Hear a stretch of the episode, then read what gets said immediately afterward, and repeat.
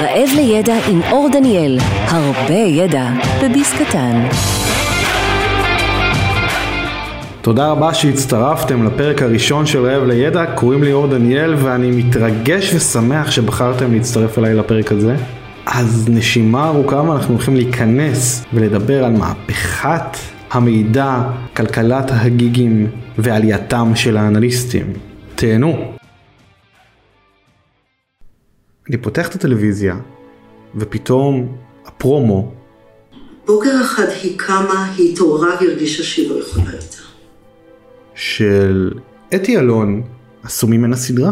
אני זוכר את הפרשייה, אני זוכר שגנבה כספים מהבנק בצורה כלשהי, היה המון בלגן, ולא ידעו איך זה קרה, ולקח המון זמן להסדיר את הדברים בבנק. ואני אומר, אוקיי, אני אעשה חיפוש, מה היה שם? עשיתי חיפוש בגוגל, ואני קורא את כל הסיפור. בלחיצת כפתור ביד שלי, בכף היד שלי, מונח כל מה שאני צריך כדי למצוא כל פיסת מידע בעולם.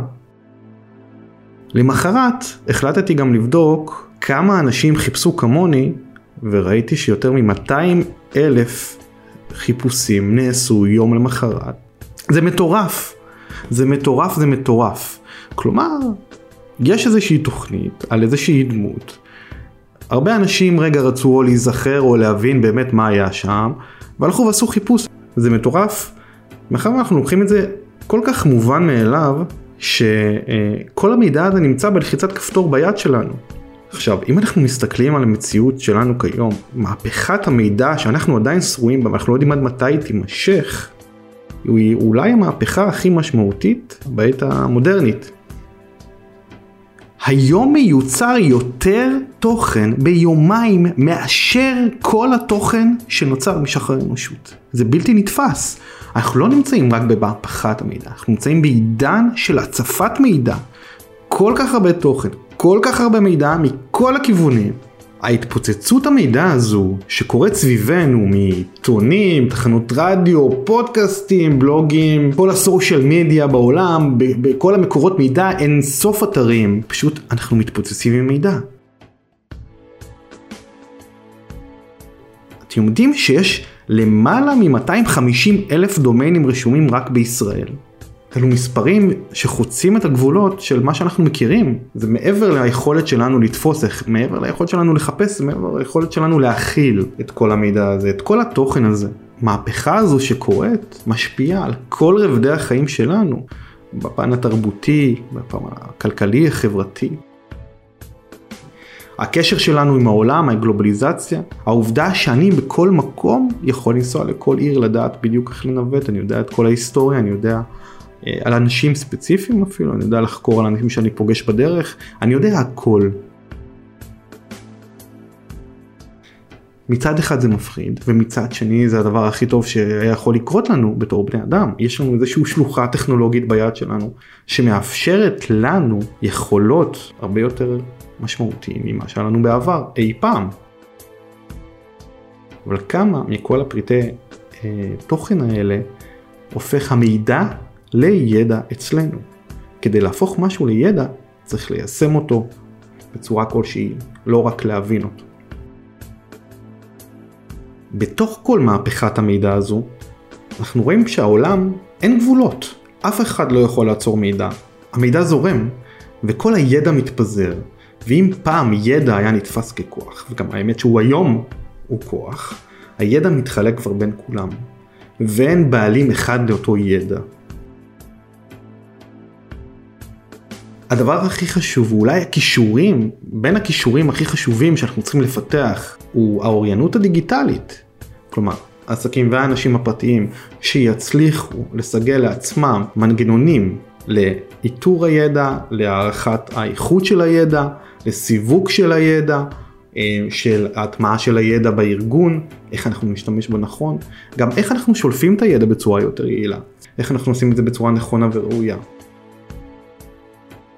למשל, ויקיפדיה עושה את זה מצוין. היא מקבצת את הכל, את כל המידע המהימן, בעמוד אחד. יש את החסרונות שלה ואפשר לדון בזה. כמו שבגוגל, הרי גוגל אנחנו מסתמכים כל כך הרבה על תוצאות חיפוש, ומה המשמעויות האלה? גוגל מחליט עבורנו מה חשוב יותר ומה חשוב פחות. רובנו לפחות לא עוברים לדף השני או השלישי או הרביעי של חיפוש, רובנו נמצאים באותו הדף. אנחנו מקבלים מראש את ההחלטות של גוגל עבורנו, שזה המידע שאנחנו צריכים. הרבה שאלות עולות כאן. מה האלגוריתמים האלה בעצם מחליטים עבורי? כמובן שאנחנו יודעים שיש לפי החלטות כלכליות, אבל אנחנו לא יודעים איך האלגוריתמים הזה עובד. לסבר את האוזן לגבי המספרים סביב כל מה שקורה במרחבי האינטרנט, ב-2020, 4.6 ביליון אנשים נמצאים אונליין במחשבים. במובייל 5.1 ו-3.7 ביליון הם בסושיאל מדיה. אלו, כאילו מבחינת הכמות של האוכלוסייה שנמצאת בתוך האינטרנט, בתוך המרחב הגלובלי האינטרנטי הזה, שהמון מהם, המון, כמעט כולם, מייצרים איזה שהם אינטראקציות כלשהם ומידע נוסף. קל להבין יותר, אחרי שאומרים את המספרים האלה, איך כל המידע האנושי ממש מוכפל ככל שהזמן עובר בזמן הרבה יותר קצר.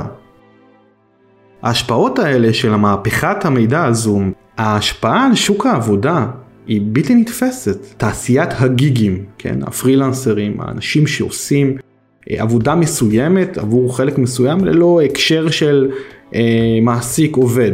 ואנחנו רואים מאות מיליונים שנכנסים לתעשיית הגיגים. הודו ברחבי העולם, עלייתם של פלטפורמות כמו פייבר שמספקות את היכולת לספק את השירותים האלה בעצם, סוג של מרקט.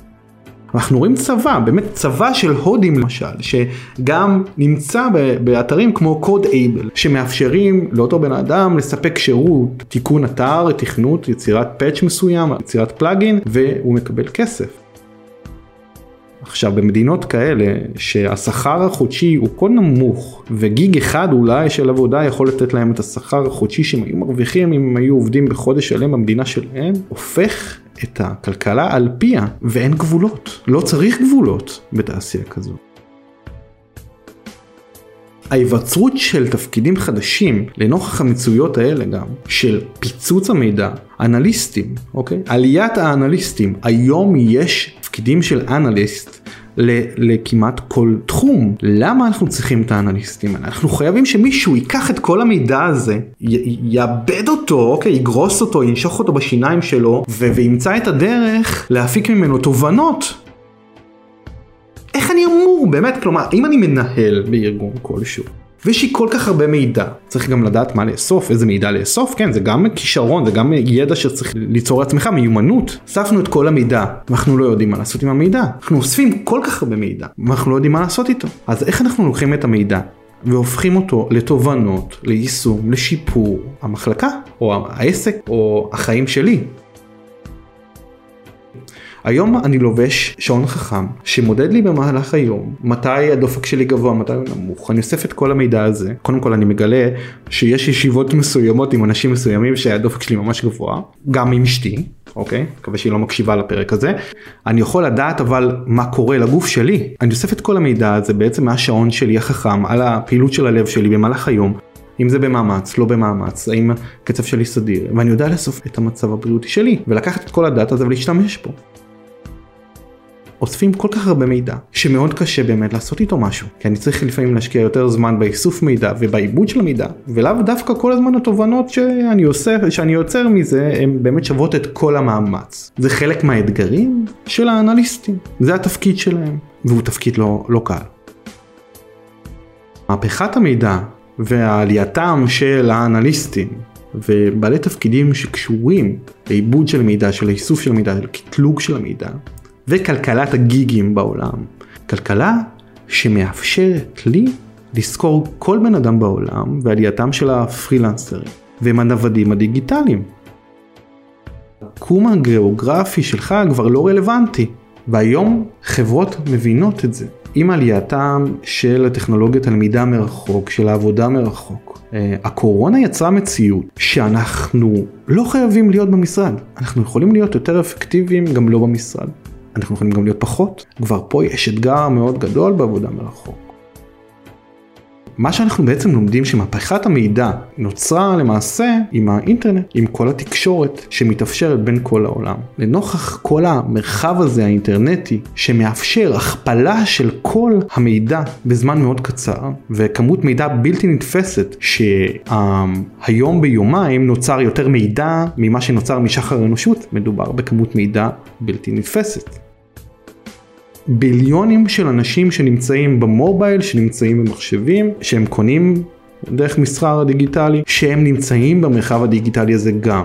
ההשפעות עלינו כבני אדם, קודם כל גם על הקשרים חברתיים, תרבותיים, השפעות שמשנות מי שאנחנו, איך שאנחנו מתקשרים. ויותר מזה, ההשפעות על איכות חיים שלנו, על התעסוקה שלנו, עם היווצרותם של תפקידים חדשים שקשורים בניתוח מידע, באיסוף מידע, שקשורים בגיגים, בעבודות שאני לא חייב להיות עם קשרי מעסיק עובד, וקשורים גם בעלייתם של הנוודים הדיגיטליים. אנחנו רואים עולם חדש שם בחוץ, שבו למיקום הגיאוגרפי אין שום חשיבות. ולכן, קישורים ומיומנויות ופיתוח עצמי שלכם הוא כל כך קריטי. עד כאן למהפכת המידע ולהשפעות המטורפות שזרימת המידע יצרה בחיים של כולנו, ולתופעת הגיגים והפרילנסרים ועלייתם של מקצועות האנליסטים לכל התחומים בחיים שלנו. ניקח נשימה ארוכה, נאבד את הכל, נחשוב על זה, ואני מקווה מאוד שתפיקו תובנות ממה ששמעתם בפרק. תודה רבה שהקשבתם ונתראה בפרק הבא. רעב לידע, פודקאסט בו אור דניאל מביא נגיסי ידע בעולמות הלמידה, הטכנולוגיה והיזמות. לומדים מארכיטקט למידה שעשה קריירה מללמוד. הצטרפו לחוויה שלא רק תעשיר את חייכם, אלא גם תיתן לכם את הידע, כלים, כישורים ומיומנויות להצלחה. מי שלומד גם נהנה וגם מצליח. תוכן מבית learntech.co.il